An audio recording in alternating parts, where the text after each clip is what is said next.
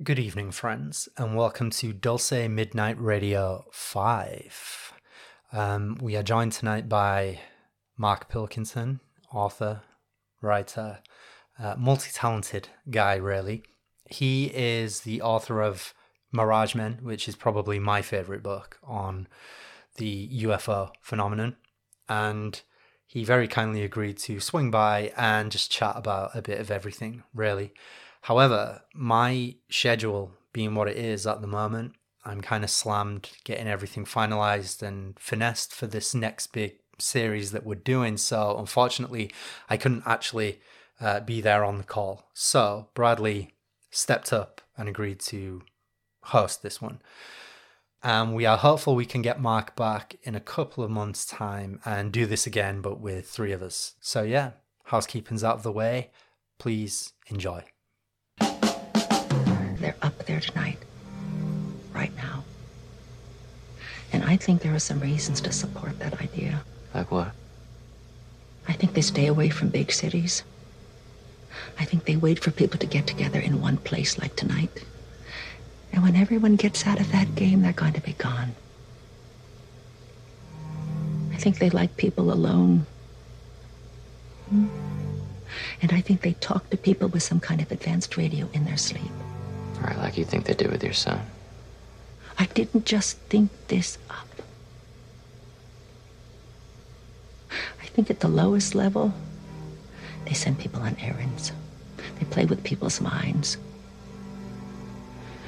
They sway people to do things and think certain ways so that we stay in conflict, focused on ourselves. So that we're always cleaning house or losing weight or dressing up for other people. I think they get inside our heads and make us do destructive things like drink and overeat. I've seen good people go bad and smart people go mad.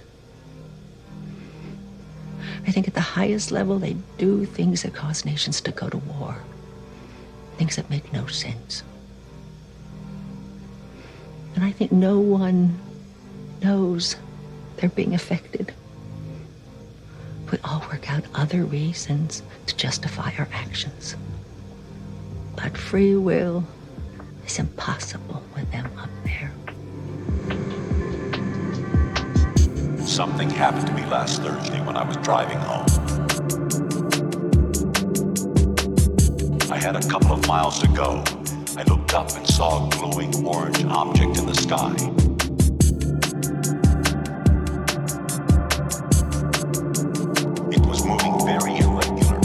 Suddenly, there was intense light all around me. And when I came to, I was home. What do you think happened to me?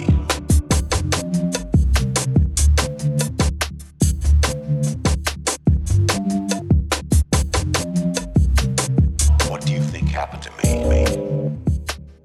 me? My name is Mark Pilkington. I'm beaming in from a very wet, storm-battered Wiltshire in the west of England, uh, situated uh, equidistant uh, between uh, Avebury and Stonehenge stone circles. Um, and yeah, I'm very happy to, to be here. I, I would... Um...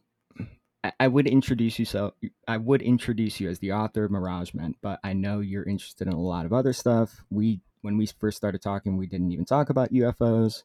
Mm. Um, how would you prefer to introduce yourself? What, oh, what um, who is Mark Pilkington?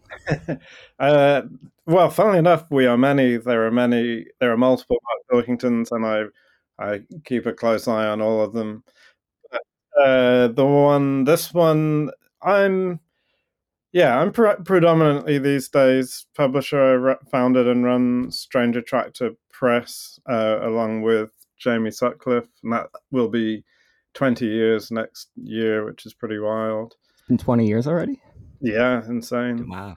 Um, so in, so that takes up most of my time. Um, but yeah, ten, thirteen years, fourteen years ago, um, I wrote a book and co-made a film, uh, Mirage Men, which was a um, a sort of inv- investigation and a kind of a sort of pulpy investigation into the kind of use of uh, U F O lore and U F O events in uh, sort of influence operations and psychological warfare and deception operations.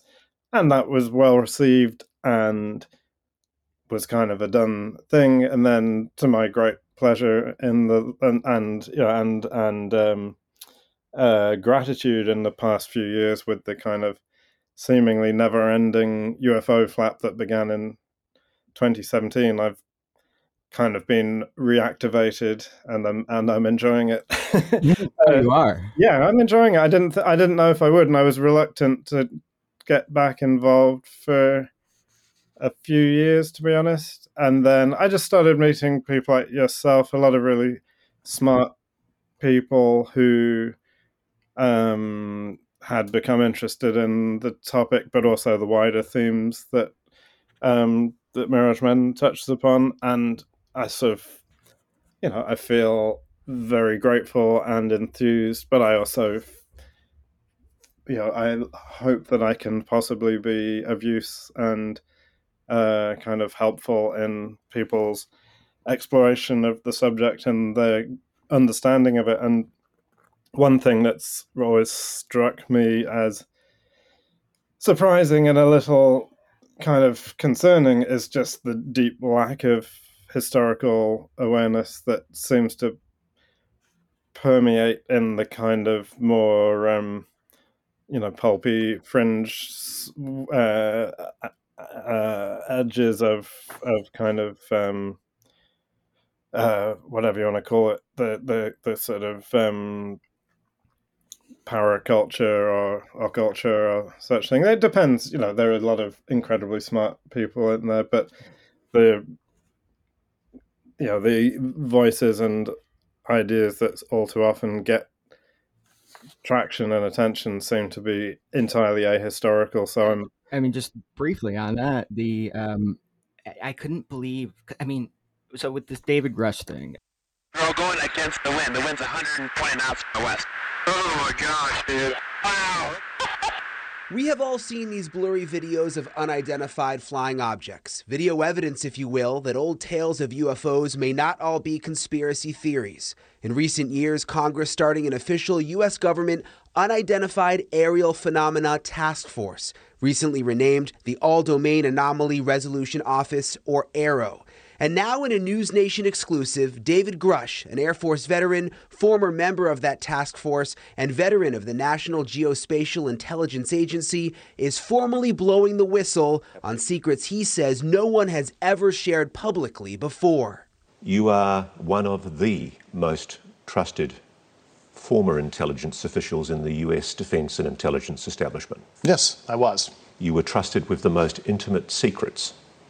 Yes.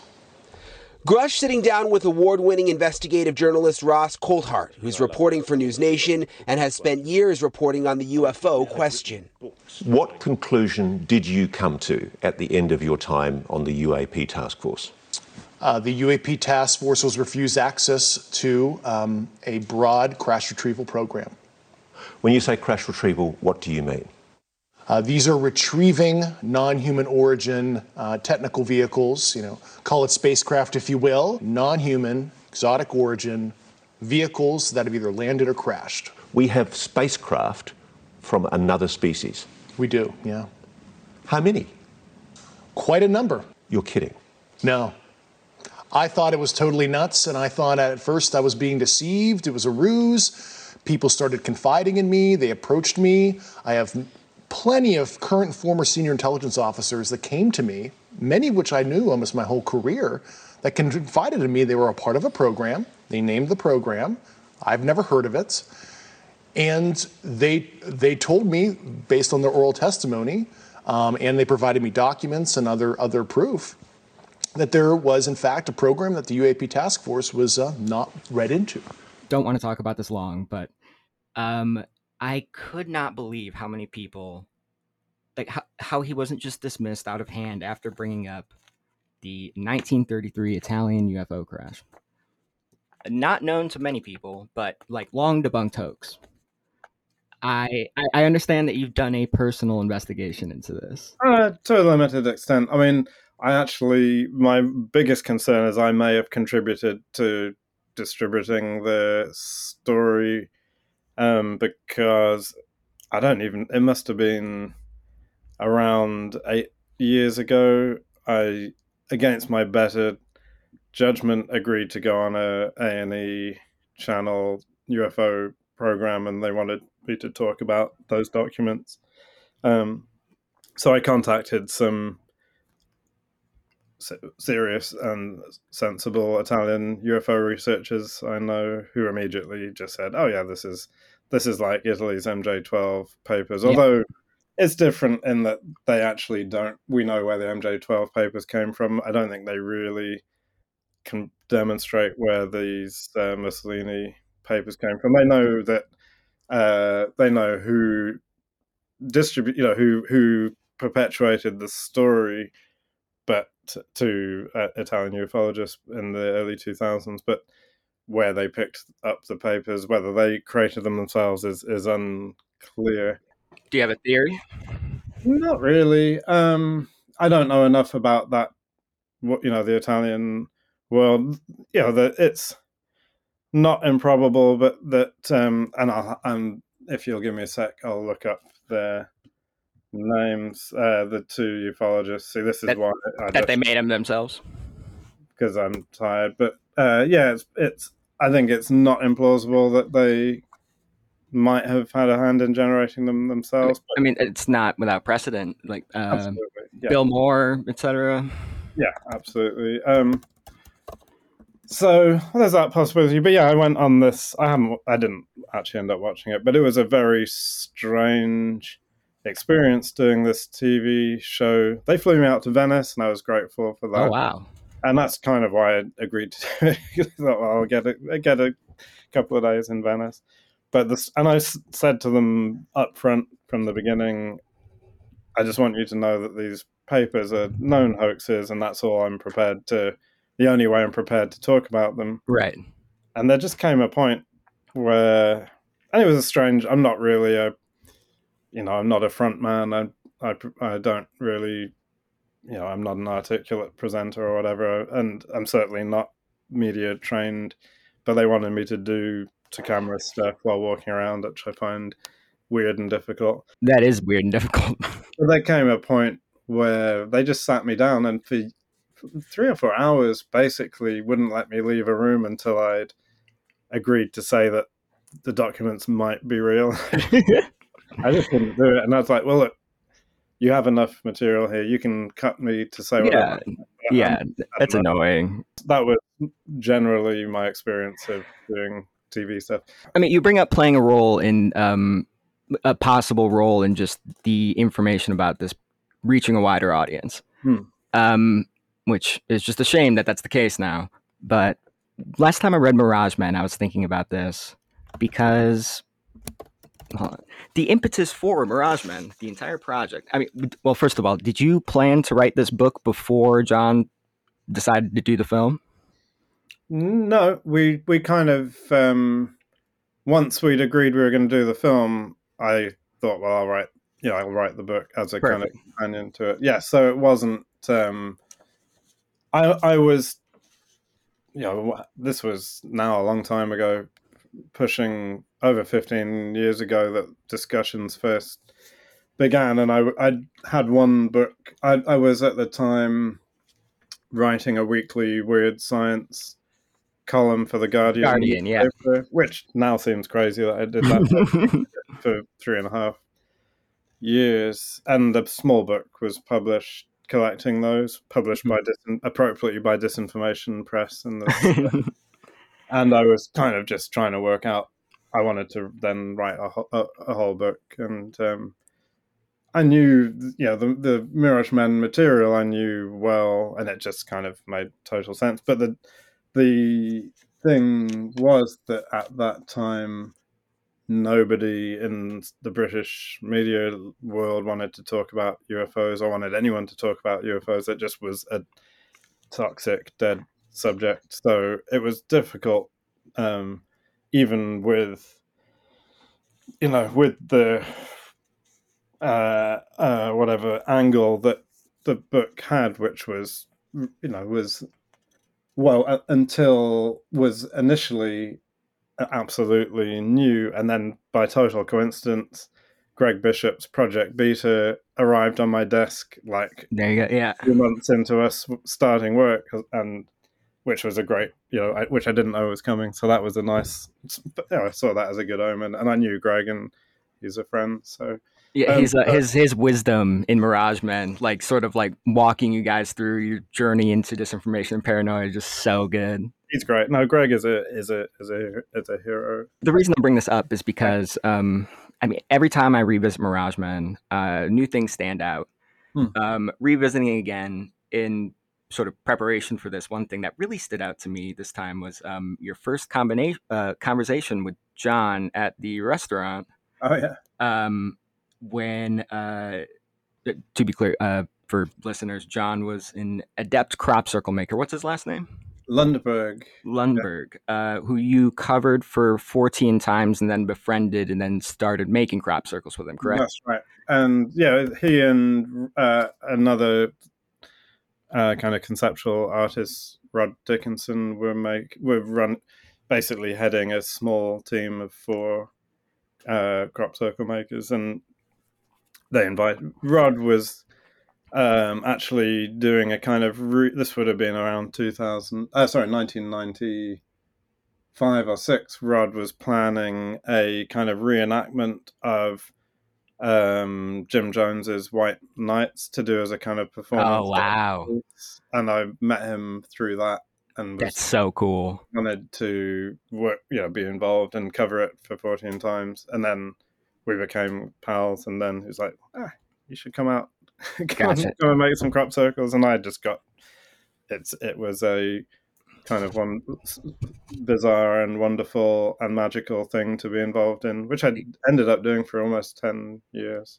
Oh, and really? I, I didn't know it was that long. Yeah, where I live now was the kind of epicenter of where we would work and other people. So although we don't, there are no more, there aren't really crop circles anymore. But I, I was just going to say, has anybody picked up the torch? Not really. There was a crew when we first moved here, what, nearly seven years ago, there would be like one or two appearing each year. And it was fun to go and see them and see them kind of, you know, from an audience perspective. As right. It, um, and what I liked was that they had, because I guess they were younger people who were kind of starting out from the mm-hmm. beginning, so they'd gone back to a kind of old school technique, and everything was relatively simple. I, I think the kind of my as the kind of back in the you know two, mid to late two thousands, designs just became overly to me became overly complex and too human, and lost kind of just became more like graffiti, you know, agrarian graffiti. I've always likened it to graffiti, yeah. Um, and which was fine, but it was not, it, it lacked the kind of myst- the enigma, I think, that the more abstract kind of natural formations had. So yeah. These guys, whoever was doing this stuff here, you know, a few years ago, was had pulled stuff right back to the old school kind of, you know, early eighties designs, and that was that was great. Um, but yeah, no, they're not still doing them. Nah, it's a shame. Um, but it it is a shame. It's a nice, you know, it was a pleasure to encounter them. But I also, you know, the world has moved on, and yeah. Out they got much attention for them, which was one of the motiv- motivations for doing them in the first place. So. The um, I, so, so back to uh, the impetus for Mirage Men is you are. Getting a having a meal with John, and John says, "I've been talking to a guy from the C I A. Yeah, Every, everything the man's told him so far has panned out to be untrue." Uh, and then the C I A man says, "You should make a film about Richard Doty." Yeah, and, this and then guy, you made a film about Richard Doty. Yes. Well, I got. I think I got really because I knew the Doty story, so I just got, and it had always been, you know, one of, to me one of the key pillars of what was going on with the, yeah. yeah with U F Os. And I mean, it, it's you can't really pass up that opportunity. Uh, no, it's just A, what a crazy idea, and B, actually, incre- you know, an incredible idea. And at that time, Doty had absolutely vanished off. You know, he he had pretty much vanished off the face of the earth in terms of, and then all of a sudden he's just very happy to sit in front of a camera. Yeah. So it was, um, our initial idea was literally we were going to make a whole film about looking for Doty, and the with no expectation right. of ever finding him. It would be like um um oh god I'm not see this is where I'm fuzzing. Um, yeah, you're good. Uh, the anyway. Yeah, it would be yeah one of those documentaries where someone goes looking for a a person and never finds them. But the the, the one know, that came to mind was Searching for Sugar Man. Yeah, Searching for Sugar Man. Or they're searching for uh, in search of Margaret Thatcher. Nick Broomfield. Sorry, that's his name. Remember? Oh, I haven't heard of that. Um, but uh, yeah, it's a whole genre of documentary. The kind of where the, the story is the is the journey and the people you meet along the way. So does this imply that um, that Doty was in some sort of contact with the C I A at the time? No, not at all. No, he was a, you know, a a, a, a New Mexico cop um, right. at um, Grants, New Mexico. He was not. I mean, he claimed to be doing work for the for Homeland Security. He may have, you know, may have been called in to do stuff occasionally, but I don't think he was. It's hard to take him at his word and anything yeah. now. Yeah, he was. Um, Uh, you know, I think he was socially in touch with some of the old um, Avebury guys like Kit Green and John Alexander mm-hmm. and Ron Pandolfi, the guy we were talking to. I'm sure, yeah, had some beef. Had I think had personal beef with him, but I don't know what that. Yeah, I don't know. The yeah, beef, but... in uh, in some of our earlier correspondence, you brought up. Um, hold on, I think I have the direct quote right here. Uh. You you said that you suspected that you and John may have got caught up in the earliest stage of discussions that led to the development of the Advanced Aerospace Threat Identification Program in two thousand seven. Can you expand on that a little bit? I do actually. Inc- I do wonder if that was something. Um, it would make sense. I mean, there is it talks about D I A presence at the place. Yeah. I mean, the um, just sort of. Yeah, it, it, it scans in my brain is ringing true. Yeah, the, the timing is is kind of perfect, um, and it was clear we were because we when you know we started in two thousand five. By two thousand seven, eight, we had spoken to a lot of people. We were in contact. Yeah, you know, we were doing slightly crazy, not crazy, but stuff that. You know, just approaching people out of the blue who were probably not used to being approached right. out of the blue um, at that time. Uh, so people were definitely aware of who we were, well, what we were doing. And I think it was basically the first stirring, you know, we were at a time when no one was talking about U F Os, but this, you know, A T I P project was starting to percolate and take shape. Yeah, you know, it must have been people would have been going. So who who are these two yeah. British journalists contacting a lot of the people that we're talking, you know, who are involved peripherally in this project and asking them about U F Os? And I I, I wonder if the rumor was spread that we were like M I six or what have you, British intelligence, and maybe that was to. I thought at the time I thought that was just to stop. You discourage people from talking to us because you couldn't afford to take the risk. But now I wonder again, was it to keep us out of, you know, keep us out of this circulation of, you know, the sort of streams of communication going on around A T I P. And we, we met a lot of weird people who didn't make it into the book who were definitely involved in the kind of wider network of people with money and influence and contacts in the political sphere who were pushing a U F O agenda. And they, they were people you, some of them, I don't really want to mention names, but names I haven't actually heard since, which is weird because they were just so prominent in that circle at the time. So I wonder. Are these like, like Bigelow adjacent people? Possibly. I mean, the thing was, Bigelow, you know, we knew, I knew about N I D S. Uh, ironically, I get Bigelow, I, I called Bigelow Kevin Bigelow in the book, but that's a shame. Uh, but he wasn't such a prominent, he was, N I D S was a big force at the time, or had been, but Bigelow himself kind of kept kept his distance. Mm-hmm. But a weird thing I remember from, and I'm can't rem- it, it, it's in the book, but I can't remember the name of the conference, but we went to a conference in Vegas solely to interview Linda Moulton Howe in two thousand eight. Mm-hmm. I remember being in the hotel. That's bar. The one that appears in the film, right? Yeah. Yeah, she that's was not, not happy with you guys. Not the main one in the film, but that's the in, the interview that, with Linda Moulton Howe that appears in the film. But the main, a lot of the footage in the film was at uh, was in um, Laughlin, uh, Nevada, not Nevada, not Las Vegas. Anyway, went.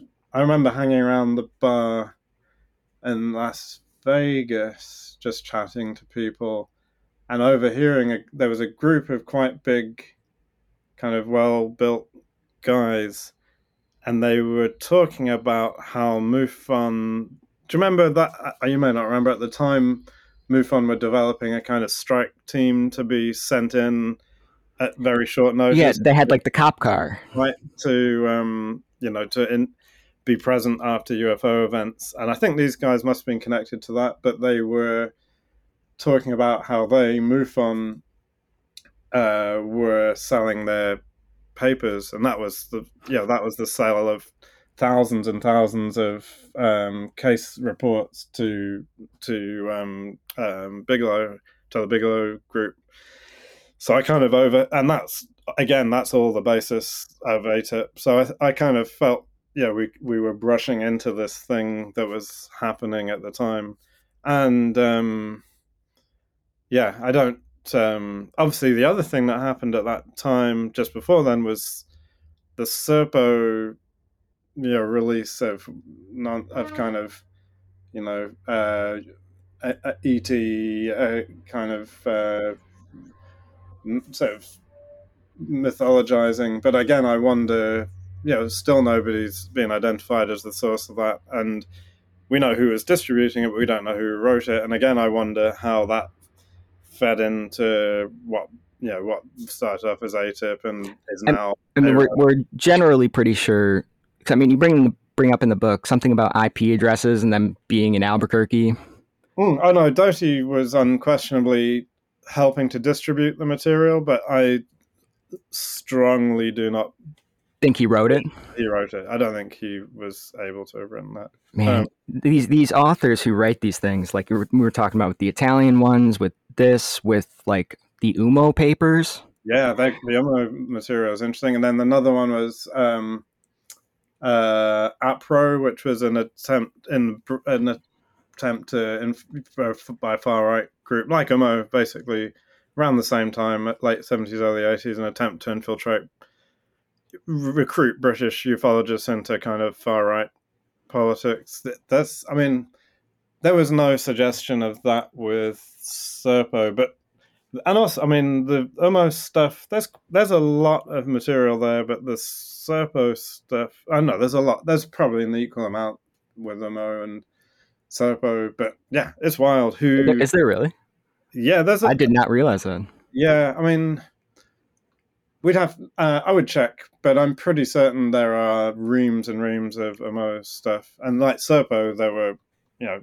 At least a few, you know, two or three hundred thousand words of material. Someone basically wrote a long novel.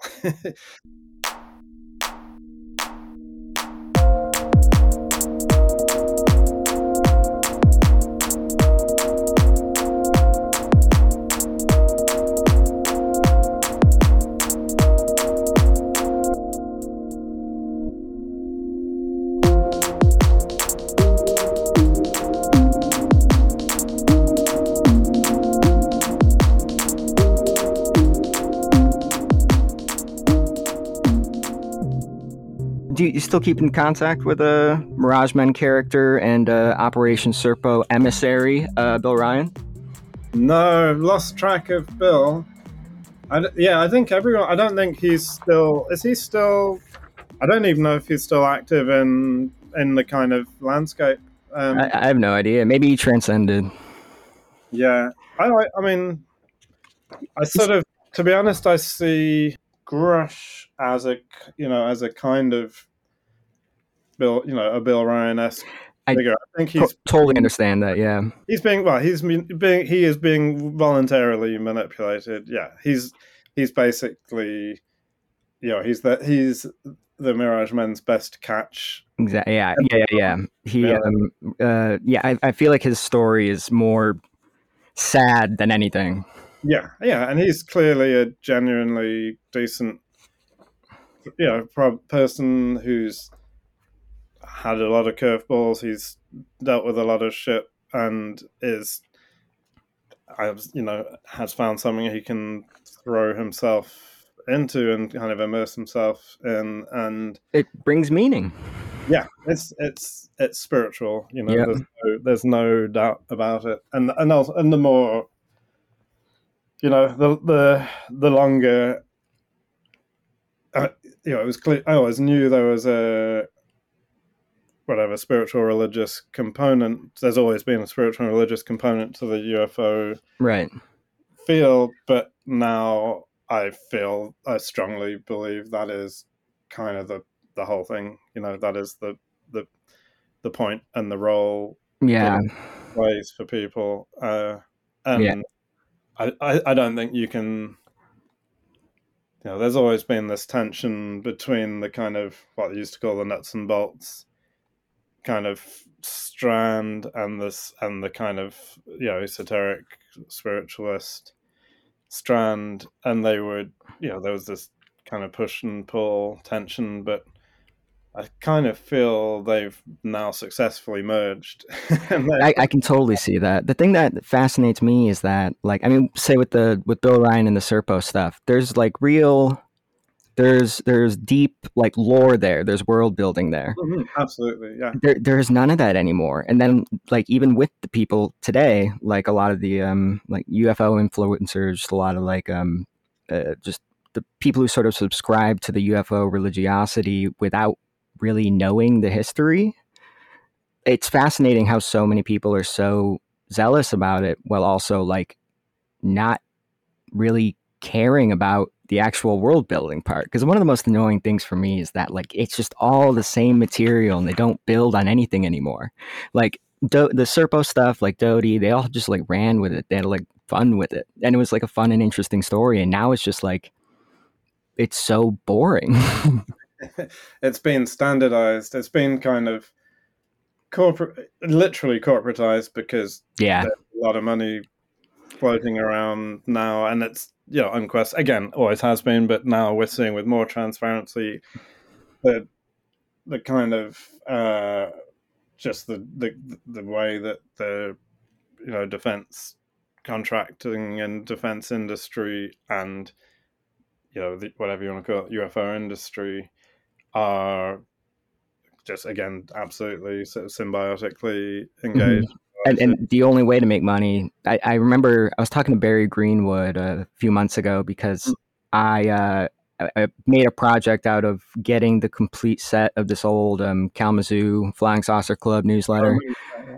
um, and uh, he sent me the, I think he sent me four that he'd come across in forty years.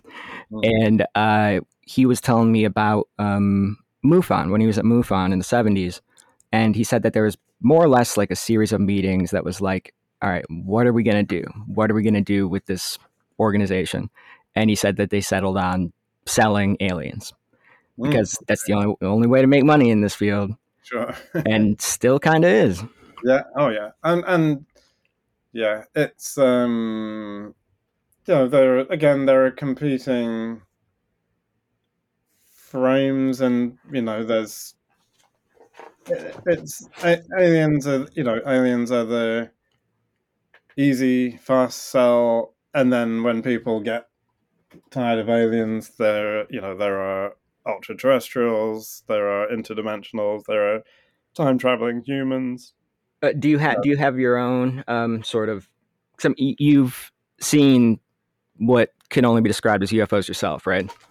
Yeah, I mean, yeah, U F Os in the purest sense, but with no baggage, well, with weird, with weirdness attached, because uh, I saw three, you know, perfect silver spheres in on the edges of Yosemite National Park on the on the west side there, over. Um, Damn, forgotten the name of the lake, but anyway, it's a like, perfect place to see it. I mean, the, uh, apparent, yeah, yeah, apparent, apparently yeah. Yosemite is um, one of the only uh, one of the only remaining places that there is still uh, surface level little folk populations. Yeah. Or maybe they were just maybe I just saw their weather balloons. Yeah, being... they're out for a stroll. Yeah. But um, the the weird part for me, like my two friends, I don't think the experience had any resonance for them whatsoever. But for me, the exciting part was I was reading a very, very wonderful and truly strange kind of uh, late eighties abduction book called Into the Fringe by Carla Turner. And that whole book is about these giant silver spheres hovering over their house, and rep- and they call them soul harvesters. they they basically are, the aliens are kind of engaged with some kind of uh, you know manipulation or communication with human souls, which they do in these spherical metal silver spherical craft. And then of course I see three of them two of them fly over, one hovering off the ground, and it's like, see, I was I was thinking the um just just the concept of silver spheres. I didn't think it was going to be an alien story. I thought it was going to be something else weird. Yeah, I mean they were they're weird. It was weird aliens, but um, but the, uh, the, the best kind. Yeah, um, but yeah, I, I wouldn't. You know, it it was instructive in that I, you know, it, it was. I've you know I've always been kind of a participant observer in the field. You know, I ended up briefly running a, a, a small local U F O group, and I, I love yeah, that part of the book. Yeah, yeah. And I, you know, I, I, I, I know what it's like to be inside the inside the silver sphere. You know, so, and I think that's important to be able to convey, because I also understand what people like Grusch are going through and how powerful that is. Just want to interrupt and say I the uh Italian uh ufologists who um uh spread the alleged Mussolini uh, crash story were Alfredo Lissoni and Roberto Pignotti, and they wrote a book uh about Italian U F O crashes in the early to, in about two thousand, I think. Okay, uh, I was going to ask what year, because I was wondering if it lined up with. Um, I think it was anything uh, else. two thousand one, actually. Yeah. Gotcha. But one thing to say about that that I think is important with Gr- the thing that really struck me with the Grusch kind of um, testimonies about that Mussolini and came into it was. I just felt that was re- it was perfectly timed, perhaps deliberately so, to appeal to the kind of, you know, growing extremist right, you know, operating within the American political sphere. And it was as if, you know, it, it felt like that was a, a a kind of doggy treat being, or a dog whistle being presented to That's them. That's a great they, point. I hadn't even thought of that. They kind of, oh, look, here's something you might be interested in, you know. Um, yeah, because uh, I mean, like, yeah, that the association just between, because I mean, there's obviously the same thing with the Nazis and Paperclip and like their flying saucers coming to the U S. So Mussolini now too. And it's just like, there's this association that like they helped create ufology, like they're a big part of the story. They're, you almost have to like them. Yeah, I, I, I, I genuinely think whoever, I, well, not so much whoever chose for or decided that that should be a prominent part of the story. I think there were two reasons. One is that it was new, and everyone's sick to death of Roswell and Area fifty-one. It, it was new to most people. Yeah, so it was new. Yeah, it was new to ninety-five percent of the people, ninety-nine yeah. percent of the people watching or listening, but also, you know, oh, we like, fa- you know, fascism.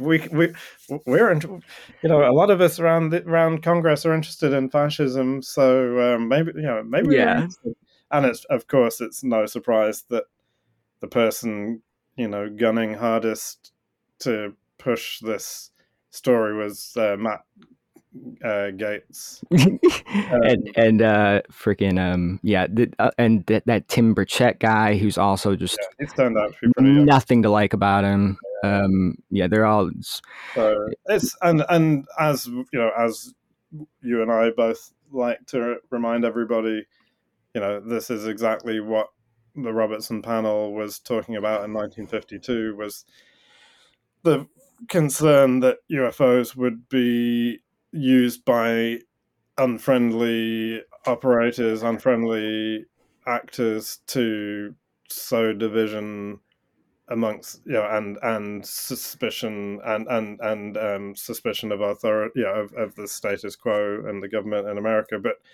the interesting thing with this current wave is that it's sowing division and suspicion not just with the public but also within the military and political and intelligence spheres. So it's just, you know, creating the kinds of hairline cracks that can then be leveraged at a later date. Yeah, uh, I, I for some reason I I don't remember why I first had this thought, but I I've I've wondered a lot about like who this is for, like mm. who this is supposed to be for, or even if it's like intended to be for anybody, or just if it's a no, there's no downside to doing it. Like there's manipulation that can be done on every side.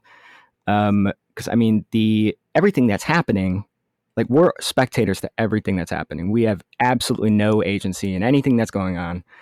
Um, the, uh, U F O reports that were put out by the O D N I, those are also like, for Congress as guides to de- making policy decisions, also not for us.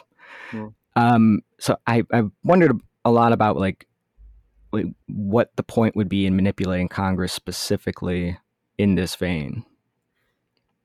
Um, well, it depends where it's, you know, where is it coming from, I guess is the, the, the question. I yeah. mean, it can serve lots of different people's agendas, and they may not even be the same agenda. I think it's, you know, it's taken six years to get to this point, or, you know, or uh, eighty-nine year, uh, yeah, whatever, yeah, you know, eighty, eighty years, depending on where you sit. But, um, yeah, I think that's enough, the six years since twenty seventeen, since the kind of uh, first New York Times story erupted, has allowed plenty of people to have time to think, you know, how this might be useful or how it can be used, or, you know, what needs to be done to kind of manage the situation. But it, you know, it ben- as we know, it benefits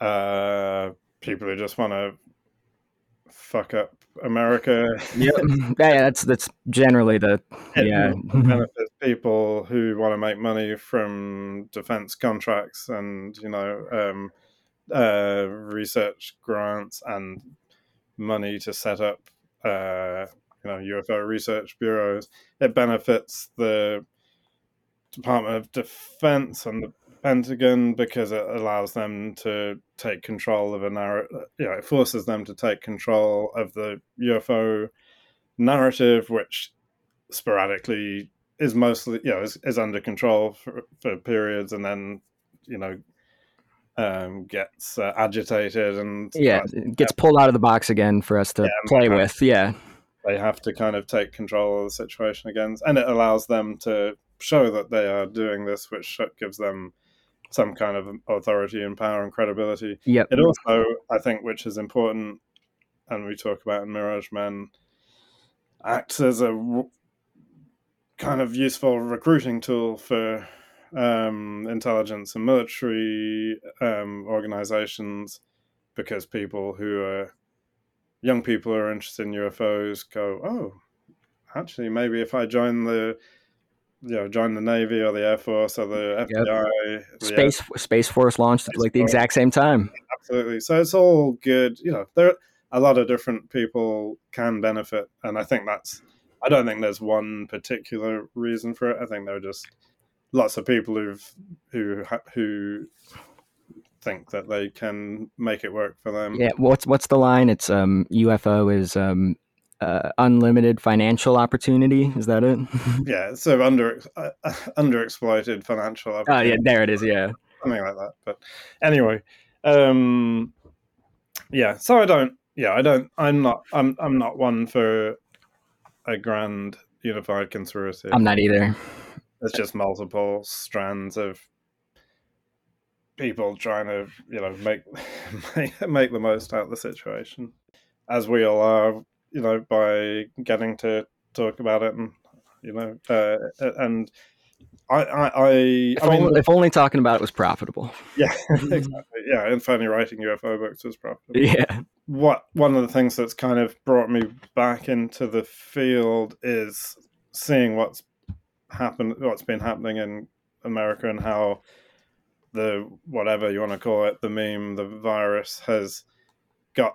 You know, I talk about in you know, fifteen years ago, I was talking about how the U F O meme was starting to enter into the corridors of power and kind of infect people. And now, yeah, you can't really get much, much deeper in than we're seeing now. So yeah, it's true.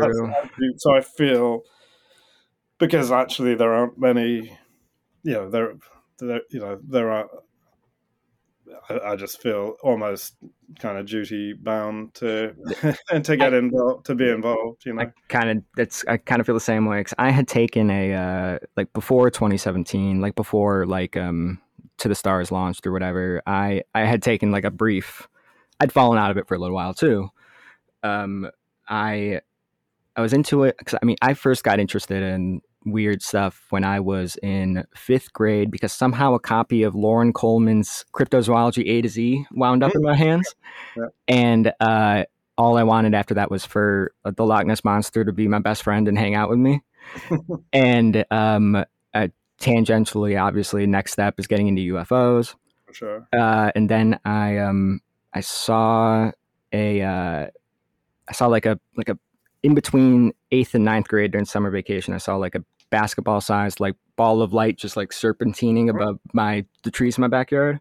Oh, nice. Uh, it was very cool. And then yeah. First week of high school, I stole uh, um, Open Skies, Closed Minds by Nick Pope from the library. Bad choice. And I, I, yep, I was actually, I went to a thing at my high school recently. 'Cause they were honoring like a, the ten year anniversary of a state championship I had for tennis. And I was going to bring it back.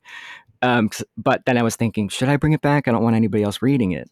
And then it turned out it didn't matter because my high school got rid of its library. Oh, no, right. That's it's just, just gone. That's shocking. Super weird. But yeah, yeah I, I was into U F Os like all through high school. Like I was taking it fairly seriously. Uh, and I'd like fucking joined the army when I was seventeen. And uh, went to basic training in between junior and senior high school. And it was also like playing competitive tennis, played college tennis, and it, I just got busy.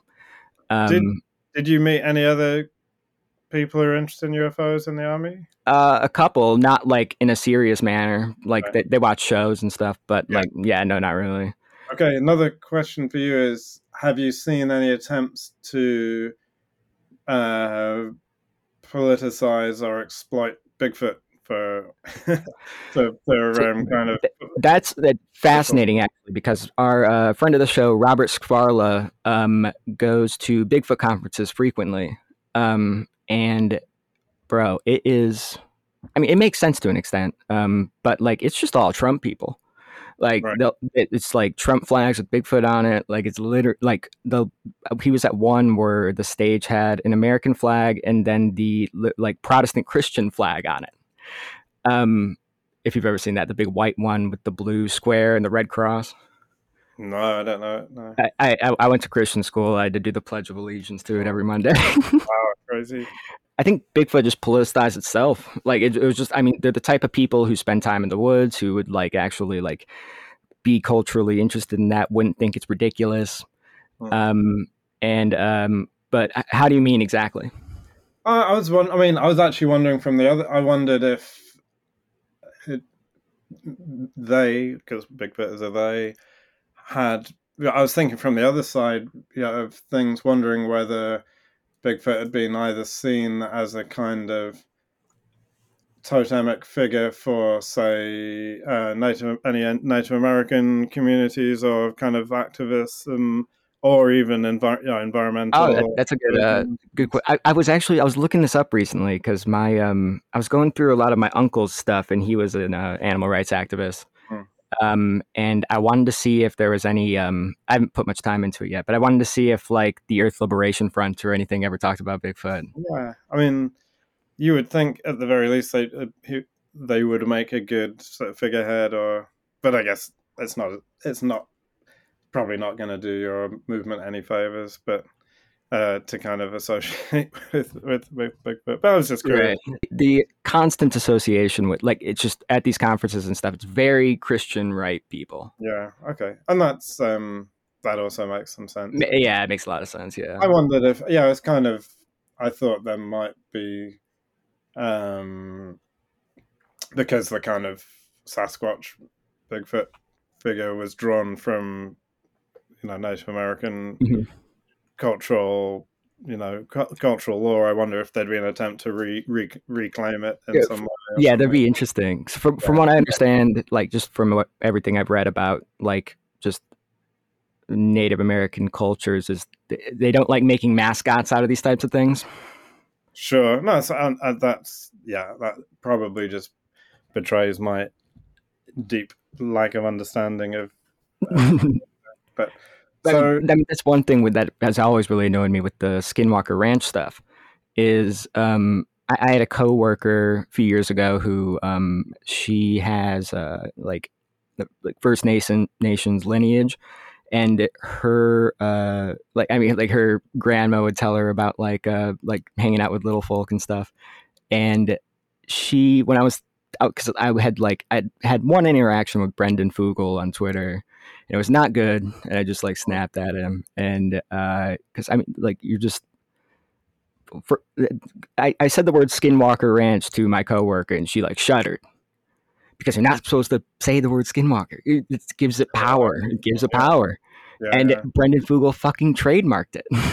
Right. Yeah. I mean, that is that is part of a very very long history of.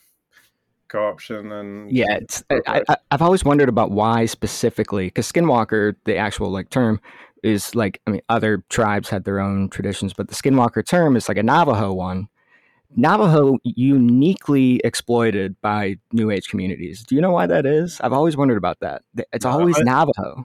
It's it's not a. I mean, as as I have probably revealed, clearly revealed, I I um. not, uh, I it's not an area I'm familiar yeah, with. Um, I, I, I'm just trying to I try to bounce it off people whenever I think about yeah, it. Going back to Bigfoot, I something I think I sent you this, but do you know this book, The Creature: Personal Experiences with Big, Bigfoot by Jan Clement? I think you told me about it when you sent me your um, Nearness of You essay. Yeah, yeah, that's where. And the book is amazing, and I would happily re. Publish it. eighty pages long, self-published in nineteen seventy-six. You said it was so, called Personal Experience with Bigfoot? It's called The Creature, Personal Experiences with Bigfoot, but it's an anonymous author who describes a series of deeply erotic encounters with a Bigfoot he calls Kong. Um, uh, and... Uh, Basically, yeah, they end up having a an intimate relationship. I mean, that's uh, a, that's another thing I'm really interested in is like, because it seems like the big Bigfoot Wildman like erotica stories go like way back. Yeah, and this is nineteen seventy-six, but again, I imagine, you know, I imagine you go deep into the kind of myth, you know, myth, mythological aspects of it, and well, actually, there's a nineteen thirties. Yeah, that's what I was thinking. There's a nineteen thirties kidnapped, isn't there, and living with a family. That's uh, what I vaguely remember that, yeah. Having a sort of sexual encounter with the with the sort of female of the Bigfoot family. I remember when I was in, I think, early high school, there was a Sundance film that came out called Letters from the Big Man. Right. And, and it was like this, like a uh, husband and wife who like moved out to the woods, and the husband was a logger or something and was away all day. And she like just sort of befriended and sort of had this like romantic tension with a Bigfoot that would visit. Uh, I thought that was pretty good. Um, but yeah. The, oh, I'm just finding this. Uh, Albert Osman, that's it, uh, was abducted by a whole family of Sasquatch and spent six days living among, among them. Um, but they, he came to realize that the family intended to mate him with the young female of the family. and, he tra- and he escaped? He, at which point he escaped. So that was uh, nineteen twenty. Well, he claimed it happened in nineteen twenty-four, but he r- told a newspaper about it. Pioneer. Yeah.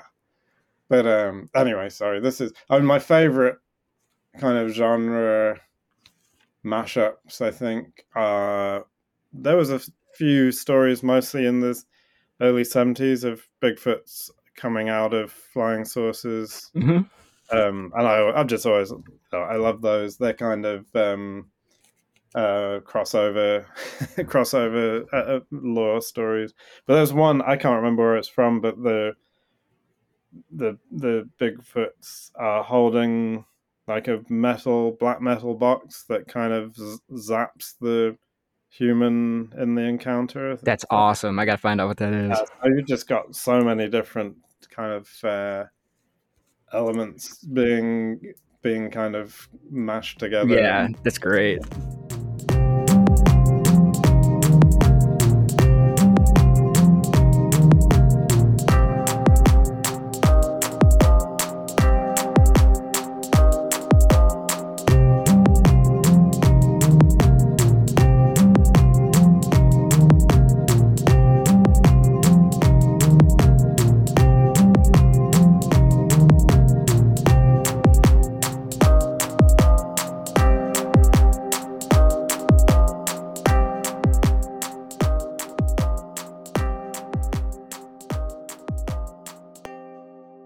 Uh, before you go, I have a couple. Um, I have a couple mailbag questions for you.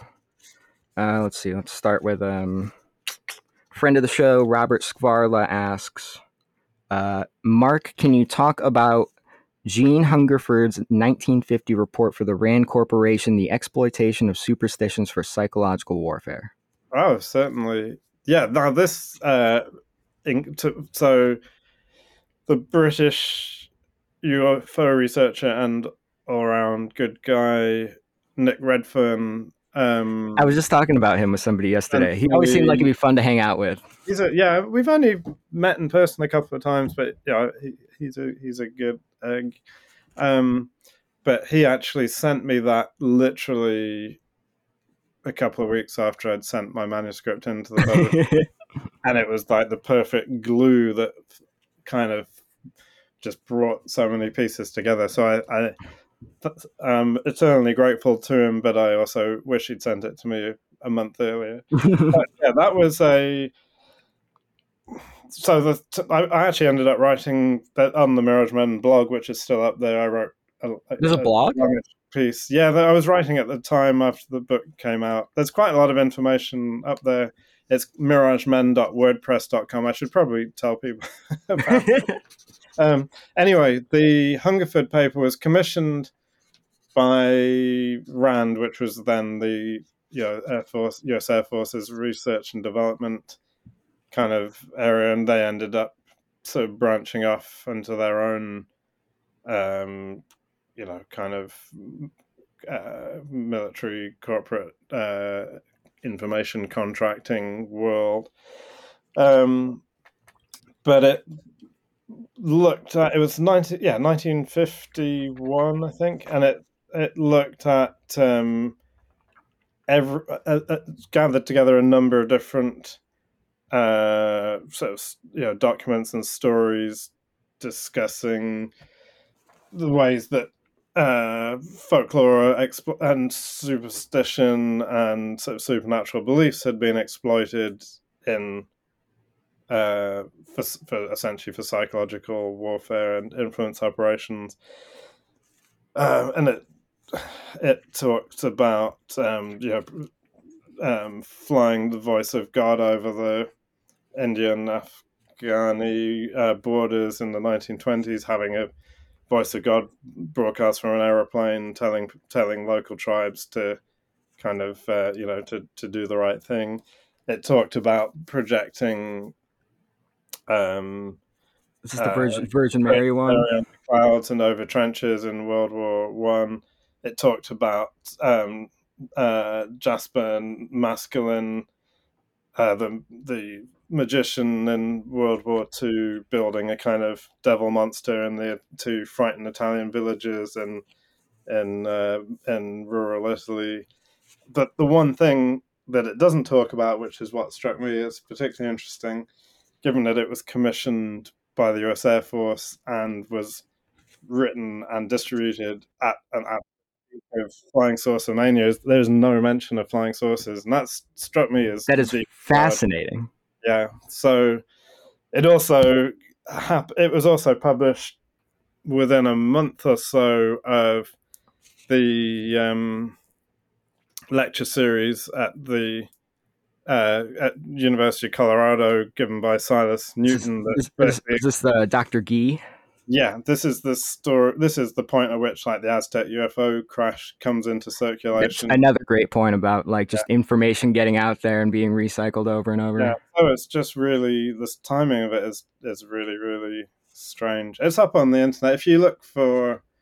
But also, if you look on the Mirage Men blog, I wrote about it and linked to the, the documents still up there. Cool. And that's just one. I know Robert's found a treasure trove of other stuff. He's been in the Edward Lansdale archives, hasn't yeah, he? Yeah, he, he's been he's been killing it lately. He's uh yeah. he's got some uh re- very interesting stuff that he hasn't put out yet about um yeah, which yes. I might have to uh, have Matt cut from this because I don't think he wanted me to mention that. Okay, yeah, one of my real surprise finds that really surprised myself working on Mirage Men was uh, discovering that the black helicopters were real and were silent.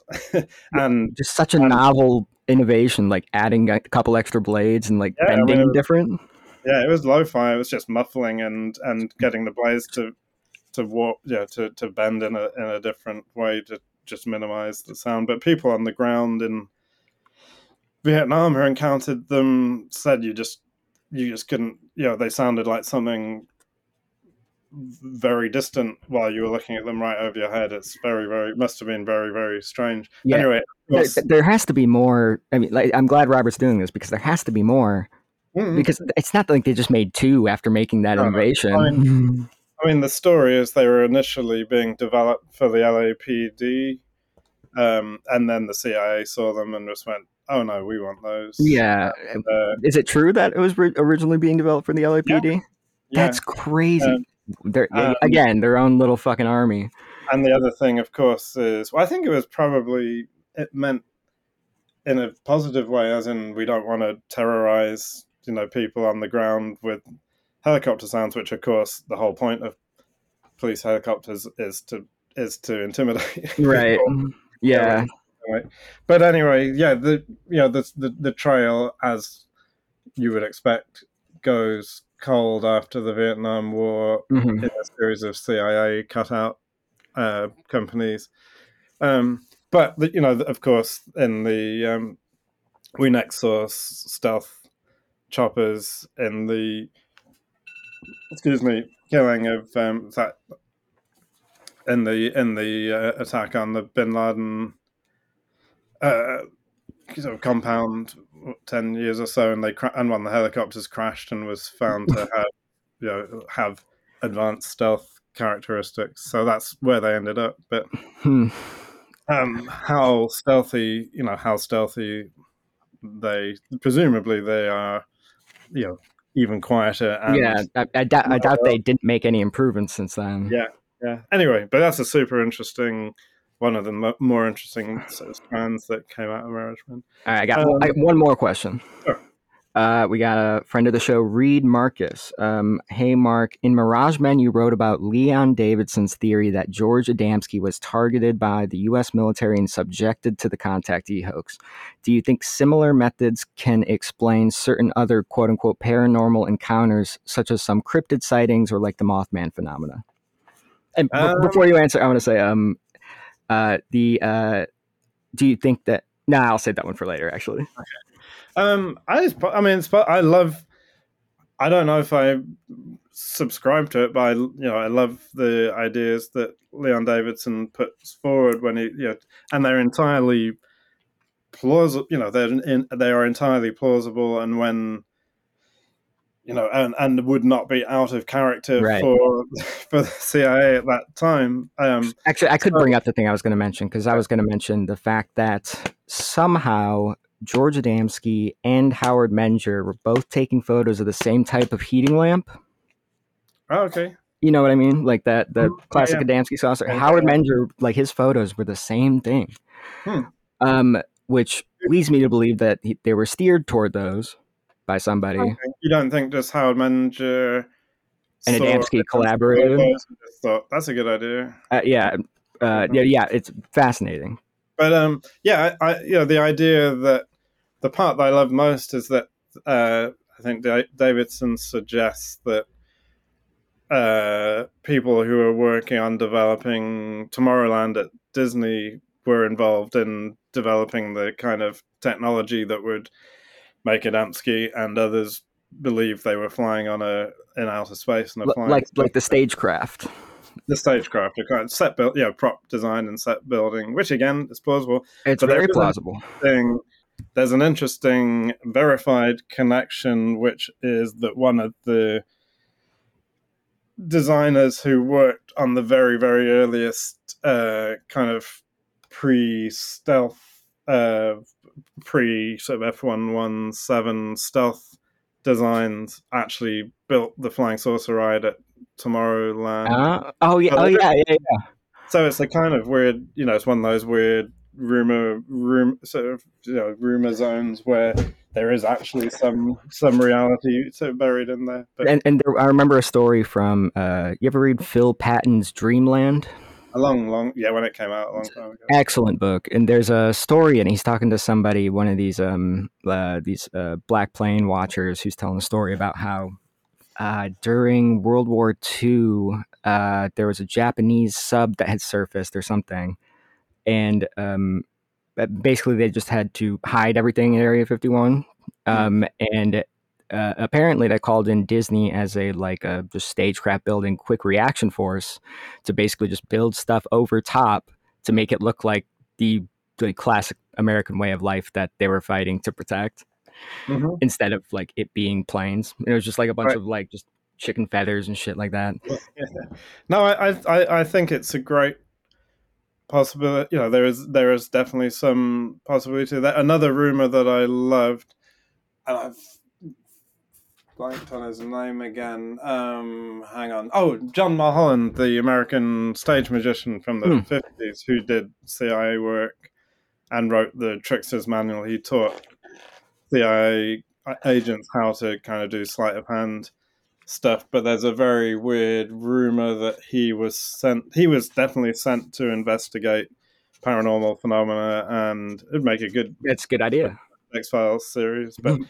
He was definitely sent to research paranormal phenomena, sat in on seances and kind of uh, spiritualist sessions and things to see if there's anything that right they, the C I A could use. But there's a this a rumor that he went to meet the Kelly family in Hopkinsville, Kentucky. Oh, oh okay, okay, yeah. Their, um, goblin, mm-hmm. goblin sighting. Did you know uh, the Did you know the original E T movie was supposed to be modeled on that? Was it called? What was it called? Night. Uh, I, I don't. Night. I don't know what it was called. I read about it in Robbie Graham's book. Yeah, yeah. R I P Robbie Graham.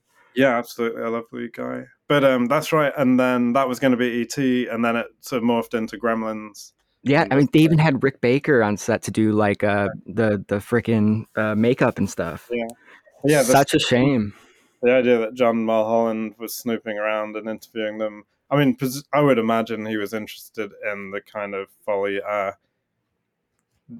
or whatever it was that was going on between the members of the family at the yeah, time. The, yeah, there's, I, from what I understand, there's a lot of weird stuff going on with that one. There's like a weird sort of like local cult type religion involved with one of the family members or something. Oh, really? Yeah, yeah, I vaguely remember this, but yeah. But um, yeah, so coming back to the Um, so set dressing and kind of, you know, literally, um, you know, building building U F Os and putting the contactees on them. I, I, I wouldn't put it past them. And I wouldn't, you know, there's a lot of space to do it. You also have strange, I think I mentioned it, Mirage Men, you get strange uh, details, like they're often given a drink, um, mm-hmm. either before. What, isn't Adamski given a drink when he's in the limo being taken to his contact? I think so, um, yeah. Just strange things like that that just sound... Uh, yeah, or like the the Villas Boas gas. Sure, I mean the Villa, the Villas Boas story is a whole other yeah thing. But um, you know, if you were if you were kind of writing a fictional account of uh, you know a a, a, a, an, a sort of M K Ultra style flying saucer uh, deception, you know what Adamski writes is pretty pretty much perfect. Yeah, so, right. It's it's a strong. It's a, definitely a, a, a. I would not throw it out, but I don't think we'll ever, you know, we'll yeah. ever get any kind of, uh, uh, kind of paper trial for something like that. But, oh yeah, not definitely not. But yeah. the uh, yeah the um the the story about the Disney stagecraft building stuff is, uh, because when I read that story in in uh, Dreamland by Phil Patton, I tried looking for just anything about, um. if anybody had written about Disney, the Disney company's uh, defense contracting. Nobody has. Sure. Well, you know, uh, they made those films with Werner von mm-hmm. Braun in the in the fifties. I'm just trying to find this. I mean, this is maybe not the way to do it, but let me just quickly see if I can find this reference. Um, it's in a, this uh, History of the Stealth program. Oh, interesting. Published a couple of years ago. Uh, Disneyland uh, one three one. Anyway, maybe your listeners don't want to just... No, I, I, this is very up the ghost flick, stories alley. Flick it through, uh, flick it through this book. Um, can I find it? Oh, yeah. So, um, yeah. Uh, so a guy called Dick Scherer at Lockheed who... Uh, designed the uh, uh, teacup ride at, uh, at oh really who then who later was involved with designing the stealth there. That's amazing. Uh, so it's quite a quite a um, promotion there. Yeah. Jeez. Um, anyway, um, you want to cut yeah. it off there?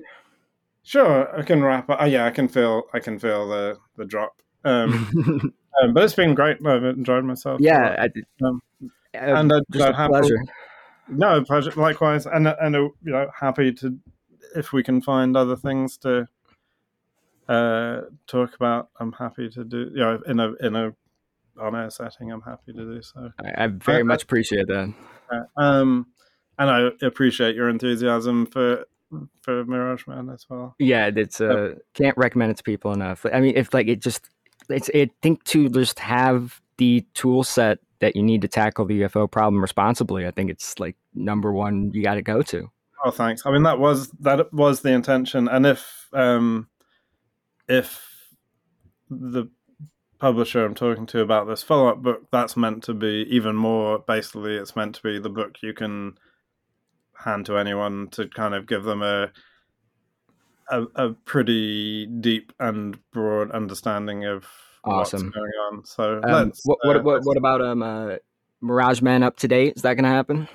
I don't think so. No, I mean it's a weird situation in that the original publisher, Constable Robinson, which was a really old English publisher, publisher they went bust, and uh. they've been bought up by Little Brown, who.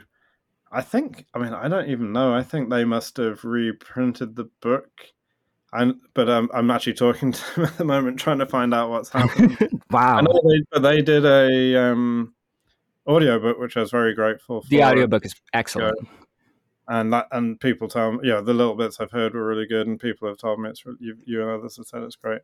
And I th- I suspect they must have reprinted the book, but um it's crazy I, you don't know which is I'm very pleased about, but I, I yeah it'd be nice to nice to see somebody. It, it'd be it'd be cool if they used the uh, the old subtitle. Yeah, I think. I mean, I think they. I don't think they've changed anything. But no, I, I would like to have written. So actually, a a kind of countercultural Russian publisher, Individuum, um, who we'd been I'd been speaking to in a publishing context a few, a few years ago, before obviously before all the horror in Ukraine. Um, they've recently put out a Russian translation, which has a, which I actually wrote an after a new afterward for, which kind of um, would would work well for a you know a new English language edition. Maybe I should put that up on the Mirage Men blog. Just That'd be awesome. It. When was the last time you posted on it? Oh, like twenty fifteen. Well, I, I basically my my other I had plans for other books at the time, and the then publisher was not enthusiastic, and I then my own publishing world kind of became somewhat uh, in, expanded and just took over, really. So uh, uh, one last question: um, what's um, what's your favorite book your uh, Strange Attractors put out? Oh, I can't. That's like asking you. What about? Your, oh, what about lately? um, I, it, I mean, we put out so much stuff. I couldn't possibly. Um, I'll tell you what. Actually, directly relevant to what we've been talking about, I'm something that was meant to come out a few years ago, which I'm very excited about, is the first ever monograph of the um, Romanian American, the artist, outside artist Ionel Talpazan. Um, amazing, and that's going to be incredible. That's a kind of a dream come true for me. And the um, Daniel uh, Wojcik, who's put it together, is a academic who's written about kind of apocalyptic beliefs and things in the past, but also turned, he was the uh, kind of uh, academic advisor for um, Kristen Gallineau, one of our authors, who's now a curator at the who is, is a curator at the Henry Ford Museum in oh, wow. uh, Detroit, and um, she came round to our studio and she was visiting London and said, "Oh, my old tutor at university had loads of these paintings on that's his so wall." Cool. And, and as a result, we're now putting out this book. But yeah, um, that's awesome. Daniel collected has like, you know, has something like two hundred images oh. and, and and spent had several interview did several long interviews with Talpazan over the years. Um, so it's going to be that's going to be great, amazing. Yeah, so that's that. I'm hoping will be out next year. It's been for various reasons been delayed, but awesome. That is exciting. Yeah. That is exciting. I'm excited for that too. But anyways. Cool. All right. It's been a pleasure, Bradley. Yeah, you too. I very much appreciate this.